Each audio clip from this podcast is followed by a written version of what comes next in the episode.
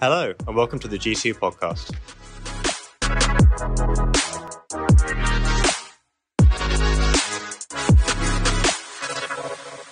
Talk about the end of the world. Have you ever seen an end of the world film? Has anyone seen an end of the world film? Yeah. I love how there's a lot of whoops for this. Um, uh, I watched Don't Look Up the other week. It was okay. Um, there's a whole genre of this kind of film where there's some kind of morbid fascination with like watching big landmarks get knocked down by nature. So, like a tidal wave knocking down the Empire State Building or the London Eye, like toppling down like a pack of cards.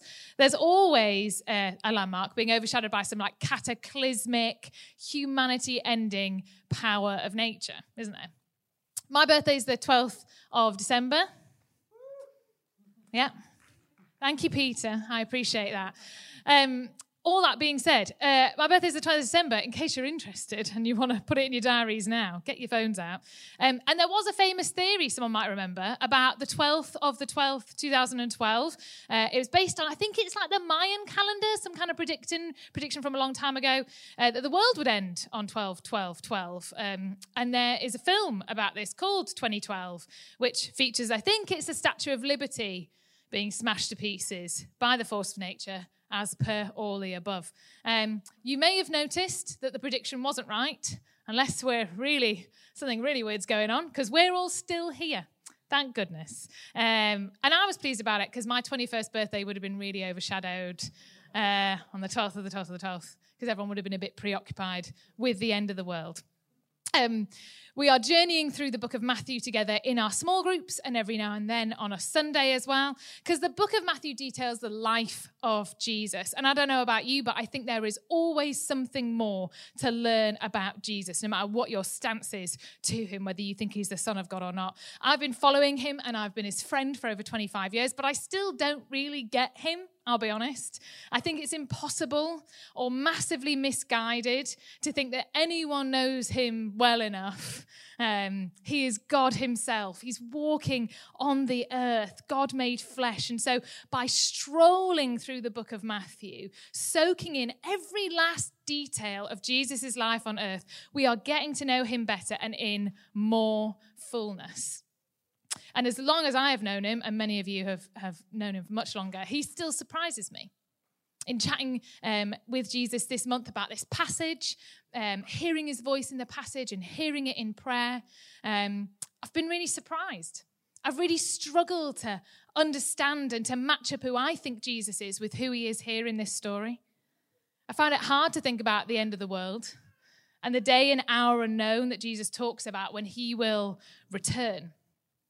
I don't know about you, but I don't really watch those kinds of films um, typically, and I don't enjoy thinking about the apocalypse. Some of you might do.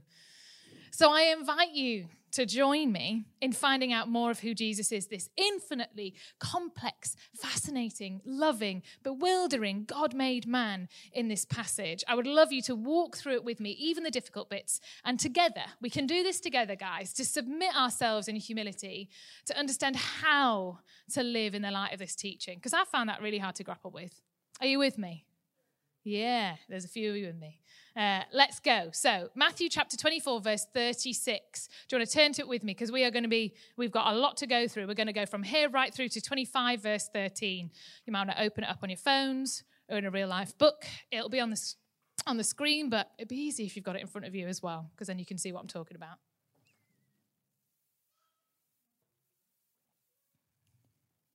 All right.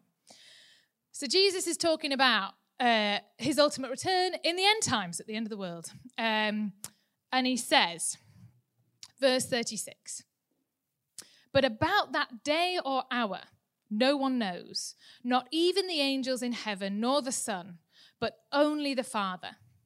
As it was in the days of Noah, so it will be at the coming of the Son of Man. For in the days before the flood, People were eating and drinking, marrying and giving in marriage up to the day Noah entered the ark. And they knew nothing about what would happen until the flood came and took them all away. And that is how it will be at the coming of the Son of Man, Jesus. Two men will be in the field, one will be taken and the other left. Two women will be grinding with a hand mill, one will be taken and the other left. Verse 42 Therefore, keep watch because you do not know on what day your Lord will come.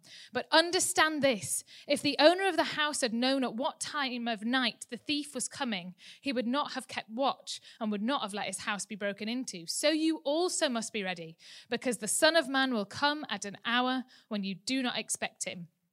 Let's pause there. So, to start, Jesus is saying that no one knows when he will return, and that his return signals the end of the universe as we know it. So, this isn't just the dumb force of nature wiping everything out. This is much more dramatic.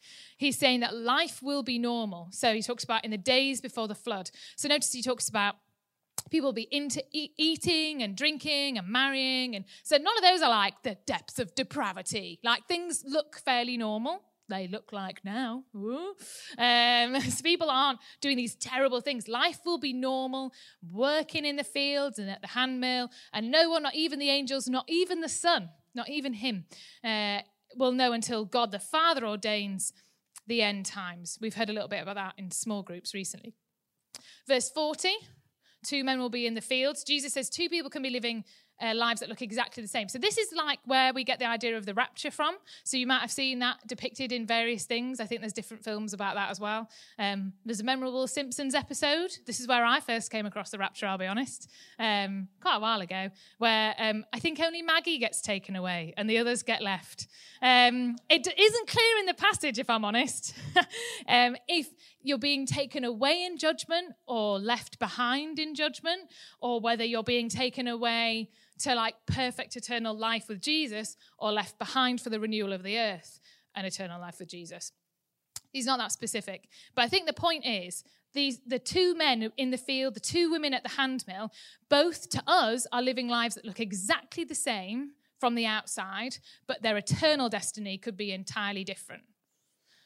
It's because God looks at the heart. God sees what's inside. So actually, in terms of people's lifestyles, the choices that they make, the things that they say, the relationships they're in, they will look exactly the same, but one will be have an eternal destiny with Jesus and one will not. Verse 42, Jesus reminds us to keep watch. The day of his return will come like a thief in the night. He talks about that a few times in his teaching. So um, he's basically saying you can't fake it. You can't look busy just in time because um, you don't know what just in time is. Um, you can't trick God into saving you. Let's go on to verse 45 onwards. So, who then is the faithful and wise servant whom the master has put in charge of the servants in his household to give them their food at the proper time? Right. So, first of all, the master, so this is like a bit of a mini parable. The master is Jesus, it's God Himself, um, and it's giving His followers responsibilities as His servants. So, people who have decided to serve God. Um, so, the servant is are his followers to take care of everything in their household. The household is like all of creation everything that we have responsibility for. So like just cast that in your mind. Like cast those parts and then watch the story in your mind. Um, who then is the faithful and wise servant? Whom the master has put in charge of the servants in his household to give them their food at the proper time. It will be good for that servant whose master finds him doing so when he returns. Truly, I tell you, the master will put that servant in charge of all his possessions. But suppose that servant is wicked and says to himself, My master is staying away a long time. And then he begins to beat his fellow servants and to eat and drink with drunkards. The master of that servant will come on a day when he does not expect him and an hour he is not aware of. He will cut him to pieces and assign him a place with the hypocrites, where there will be weeping and gnashing of teeth. And if anyone's heard the gnashing of teeth, if you happen to live with someone who gnashes their teeth, it is a terrible sound. Um, ben doesn't gnash his teeth, but I've heard people gnash their teeth, and it is, a, it is awful. It's like nails on chalkboard sort of thing, but in someone's mouth. So, anyway, um, back to the story. Um, so, you could read this because it's like a, a servant who's been put in charge of other servants as leaders in the church. It could be like, oh, that's who it's about, or leaders in our society who've been given responsibility for other servants. But I reckon um, we've all been given responsibility, right? In our society, in our part of the world, we have so much wealth and so much education and opportunity at our disposal compared to people across the whole world and across the whole of history. Like, we've been given a lot. We're, we're not like, oh, we're just one of the other servants. I'm like, I think we've been put in charge of quite a lot, actually. You might educate other people as your job, or you might lead others or influence in your home, or in your work, or in your family, or at university. And even if not, even if you're like, oh, I'm not in charge of anyone, I'm like, you've been given a planet and an environment and a home to steward and money to steward.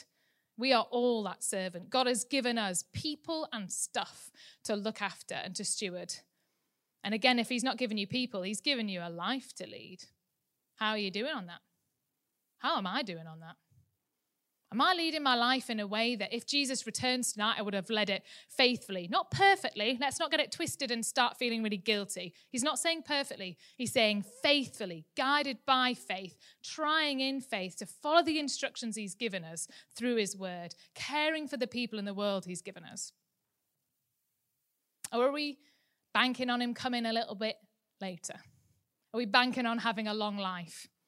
Are we hoping Jesus doesn't come back tonight because we can buy ourselves more time to do what we think he's asked us to do, but we're too scared to do or we don't want to do? Now, I know deep, deep down as I read these stories that Jesus is 100% not about threatening us into following him or scaring us. So let's just put the passage into context so we can remember his character. He doesn't want us to leave here more burdened than when we entered. When we read these stories and teachings of Jesus in the book of Matthew, as Hannah was saying, um, he's telling these stories only a few days before he's executed by the state, so before his death. And he chooses to use these last talks, his last sermons, to talk about the end times and the eventual return um, of, of him. Uh, it's the same in Luke's account of his life, so this isn't just in Matthew.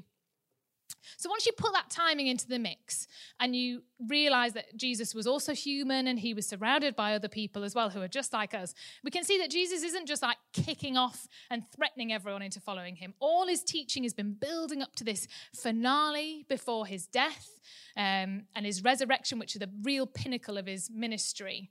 And he's speaking to his followers and he's telling them that he's going to go away for some time, that he will die, but he will come back in the resurrection. But even then, he's going to come back again eventually. Because these are like his best friends. If you've ever watched The Chosen, you might um, be able to picture it in your mind. It's a great show.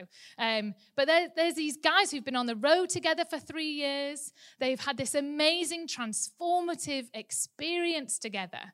Um, and, and they've been getting to know God Himself in person, who's been leading them. And then when Jesus is like, but I'm leaving, but I'm leaving, but I'm going to die, that's not that reassuring for them. That's probably terrifying. So he wants to give them courage that he is coming back. And he's saying, even at the very end, when all of existence falls out from beneath us, I'll come back. The master of the house will come back for you. He's not going to leave you. He will come back and he will celebrate the ones who stuck by him. So he's telling these stories as he's looking death in the face because he's got this loving urgency and desperation to be like, for those of you who are with me and you're following me faithfully, don't worry. I'm coming back for you. I'm coming for you. I'm going to set everything right. And to those who don't trust him yet, he's like, have faith in me. There is no backup plan. There is no back door you can enter by. Be ready. Be prepared because Jesus is the only way to eternal life and fullness of life. He has all truth, all goodness, all mercy, and all love. All of that. That's real. And he's offering it to people at this final point in his life. And so he's not like, oh, I don't want to offend anyone, or I'll tiptoe around the th- tiptoe around the subject. He's like, I have it all. You can access this in me. Please just reach out and try it. He's like, You need to keep watch for me coming back because I don't want anyone caught off guard. Speaking of which, the next parable Jesus tells is the parable of the ten virgins. So we're into chapter 25 now.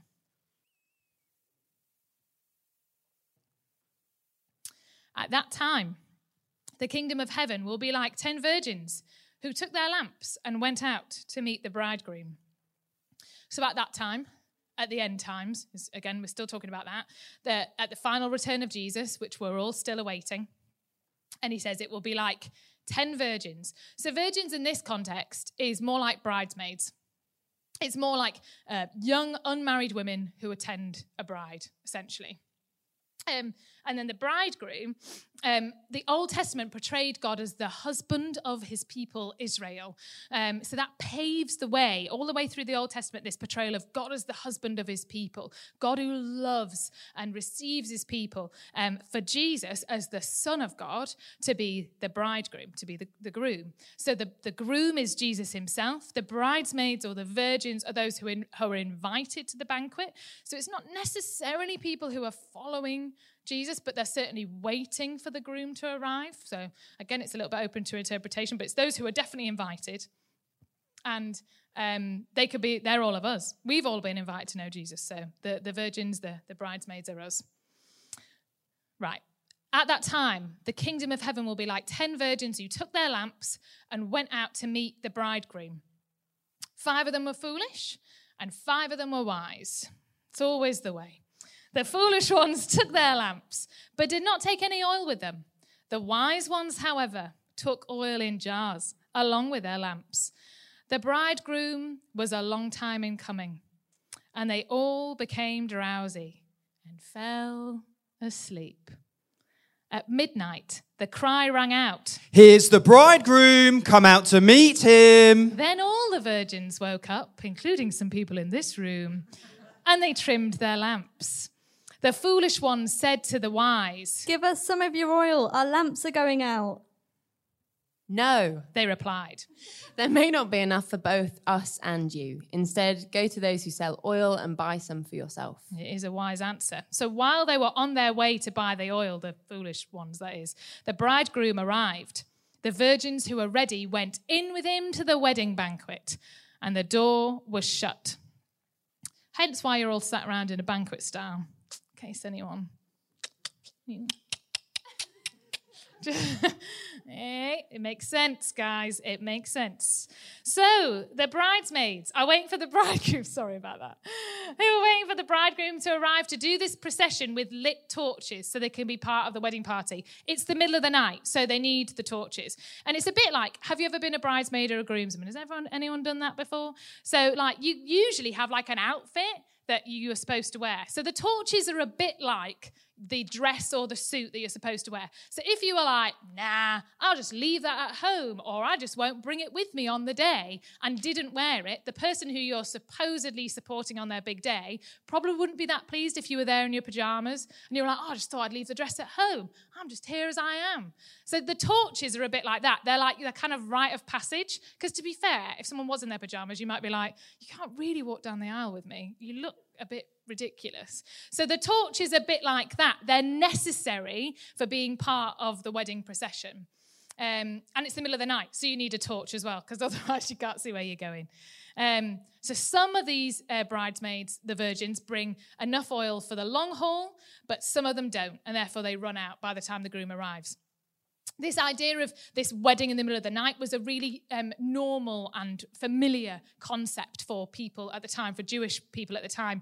Um, the groom would um, go to the home of the bride where the ceremonies would, carry out, would be carried out, um, and then the whole wedding party would form a procession with torches um, to, to, the wedding banquet at the home of the groom. Um, and then what they would do at, the, at this part where he goes to collect the bride, there'd be like this haggling process over the value of the gifts. I know. So um, it would be um, like an, un, yeah, it was kind of the waiting and being like, oh, how long is it going to take him to haggle with the bride's parents or haggle with her relatives? That was part of the deal. So the bridesmaids knew that it was like, oh, we don't know what time the groom's coming. He's coming at some point, but it was very normal for it to be in the middle of the night and to not be sure when he was going to turn up. Um, it's a little bit like uh, where you're like, uh, if you've been to a wedding and you're like, we know the bride's coming, but we're not sure what time she will get there. She might be late. it's actually not really like that because there's no haggling, but that's the closest I can get. So if you imagine it's a bit like that, but Jesus' example, funnily enough, is better than my example. um, and it's all atmospheric and it's in the middle of the night and everyone's asleep, so that's, that's much better. Um, but yeah, it's a bit like that, waiting. waiting, right? Um, um, notice all of the virgins fall asleep. Which verse is that? They all fall asleep. That's in verse 5. Um, so that all of them get tired waiting for the bridegroom. And also, it's the middle of the night, so the whole world is asleep during this wedding party. Um, so the whole world is kind of, um, Jesus is using that analogy to say the whole world is asleep to the fact that he's the king of all creation and he's coming back. Like, no one else knows. Uh, but even the virgins, even the followers of him, even those who've been invited, fall asleep. So Jesus like we're saying, um, or like I was saying earlier, isn't expecting perfection. He's not like, if you don't stay awake all night, get out. He's like, no, no one's punished for getting tired or even drifting off. Um, Jesus is not asking for perfection. Um, so even if we drift off with the rest of the world, he's like, that's okay, as long as you're ready. But he asks us to be ready. So the bridesmaids who have enough oil to relight their lamps are ready to join the procession, whilst the others have to go off to buy oil in the middle of the night. Again, it's like nowadays if you didn't turn up with your bridesmaid dress and you were a bridesmaid. It's like trying to go to the like Tesco around the corner and find a matching dress during the ceremony. That is why they are foolish bridesmaids, because they're not very helpful. So the oil signifies their preparation. It signifies our readiness for Jesus to return. Do we have enough faith, perseverance, dedication for the long haul? Or are we hoping that someone else is going to bail us out at the last minute? The foolish bridesmaids ask the wise ones to share their oil. Like, oh, give us some of your oil. But they can't. Being prepared is a personal responsibility that cannot be shared. True followers of Jesus have a genuine saving relationship with Him. They are known by God. They are not perfect, nor are they on constant alert, like we see them falling asleep, but they are prepared for the time when He returns to them. You can't be saved on the basis of your friend's faith, or on the basis of my faith, or of G2's faith, or your mum and dad's, or your auntie's faith you can't be saved on the back of anyone else because your relationship with Jesus is your relationship with Jesus. Just like you can't delegate your marriage to someone else or borrow your relationships or rely on the loyalty and friendship of your friend's friend's friend. Your relationship with Jesus is your relationship with Jesus. And some of us are trying to piggyback on someone else's faith and someone else's friendship with Jesus. And he says that's not a relationship. Let's see what he says.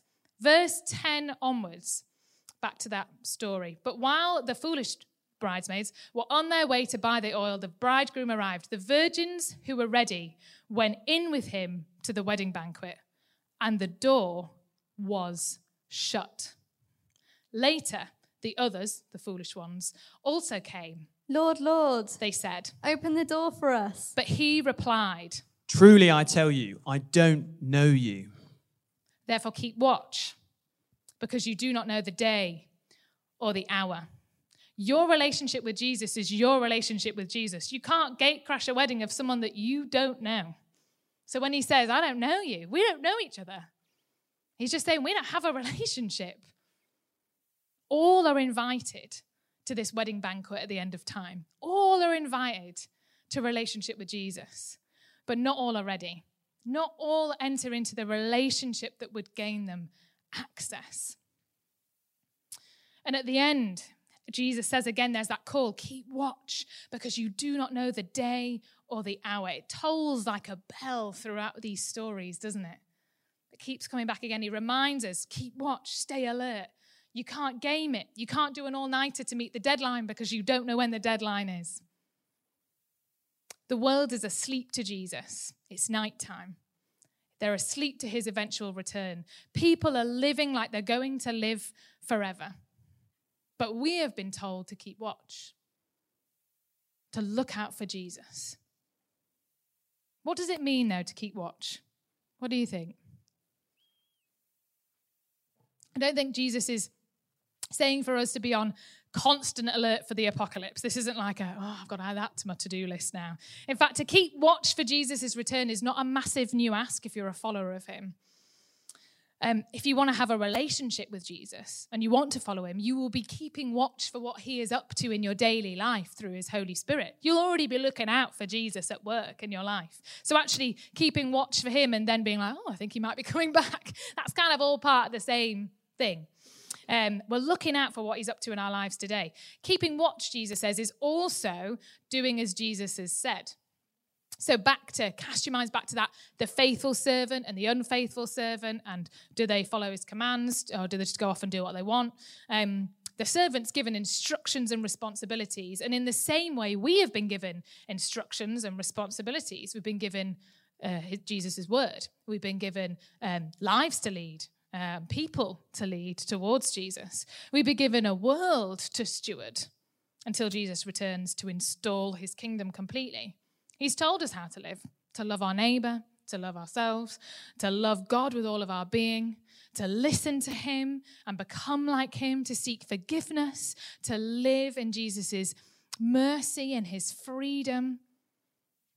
Not just like rules and regulations. He's taught us to follow Him. That's what keeping watch is, is sticking by what He's asked us to do taking responsibility for the life he's given us to lead, not asking someone else for permission or trying to share in their preparation or their relationship with Jesus. Leading our own lives, that's keeping watch. Are you keeping watch at all? For we do not know the day or the hour. I think, um, I think the reason that we as a society keep making films about the apocalypse and making quite a lot of money out of them is because actually we kind of know collectively that our existence is really fleeting and our universe is much more fragile than we pretend it is on a daily basis.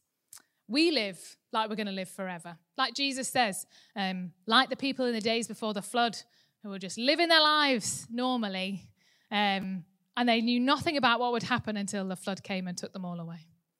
We live like we're going to live forever, whilst knowing deep down that this life on earth, as we know it, is definitely not going to last forever in this way. And making movies about it, I think, is our culture's way of trying to look it in the eye. But it never quite does it, does it? Because there's always like a post credit scene or like the ending where someone like emerges out of the rubble and it's like, humanity prevails. But I think Jesus looks it in the eye and he doesn't like move his gaze. He's like, there's no post credit scene. The door is shut. That's it. No backdoor entrance, no other way in. The sense I can't shake from my first ever reading of this passage, goodness knows when, um, right through to today, is which side of the door are we on in that wedding banquet? It says, Jesus answers the door to those bridesmaids, and then, but the door is shut. Which side of the door are we on? Are we on the outside of the door? Maybe we're not actually prepared for his return. And when we talk about his return, that could also just be the end of your own life, not just the apocalypse. Maybe we think there's a post credit scene which gives another chance, another way out. Or maybe Jesus is just talking about those other people who pretend to know him but don't really follow him at all and haven't got to know him at all. I don't know. Jesus tells a story, I think, very much on purpose, and it's certainly not my place to convert that into a straight and simplistic answer, answer for you. It's a story on purpose. He wants it to be a cliffhanger. That's why he says, the day, day and hour unknown, guys. I don't know. He wants us to ask those questions of where we are right now. Which side of the door are you on? Now, you can't enter through it just because you're scared into it or threatened into it because it's a wedding. It's not really how weddings work. you don't get terrified into going along. We enter in because of our relationship with Jesus. He opens or closes the door based on who is in relationship with him and therefore who is ready. Relationship with Jesus is readiness for his return. We expect him to be in our lives every day as well as expecting his eventual return. And no one can do that for you. No one. Jesus loves you. He loves you endlessly. He loves you better than anyone else. And He died for you. And He lovingly urges you to think about this tension and this question because He does not want us to live in ignorance or being oblivious to the consequences of the choices we don't even know we are making. He tells us the truth in love. Which side of the door are you on right now? Are you banking on extra time? Or a back door or someone else's relationship with him, someone else's RSVP. You taking responsibility for the life he has given you to lead as his faithful servant. Look for the answers in Jesus. He is the only one who has the answers for you, for you personally. So talk to him now as we break bread and share wine together and connect with him through communion. Let's pray. Jesus, thank you that we are all invited to know you and to follow you. You invite us all to be saved by you and to step through that door into your salvation. Jesus, would every single person here meet you with you now personally and get to know you better from your word today. Where we are fearful, show us your kindness and your faithfulness. Where we are doubting you or running from you, tell us the truth. Help us to live by it. Would all of us enter renewed relationship with you today? either for the first time or for the thousandth time. Amen.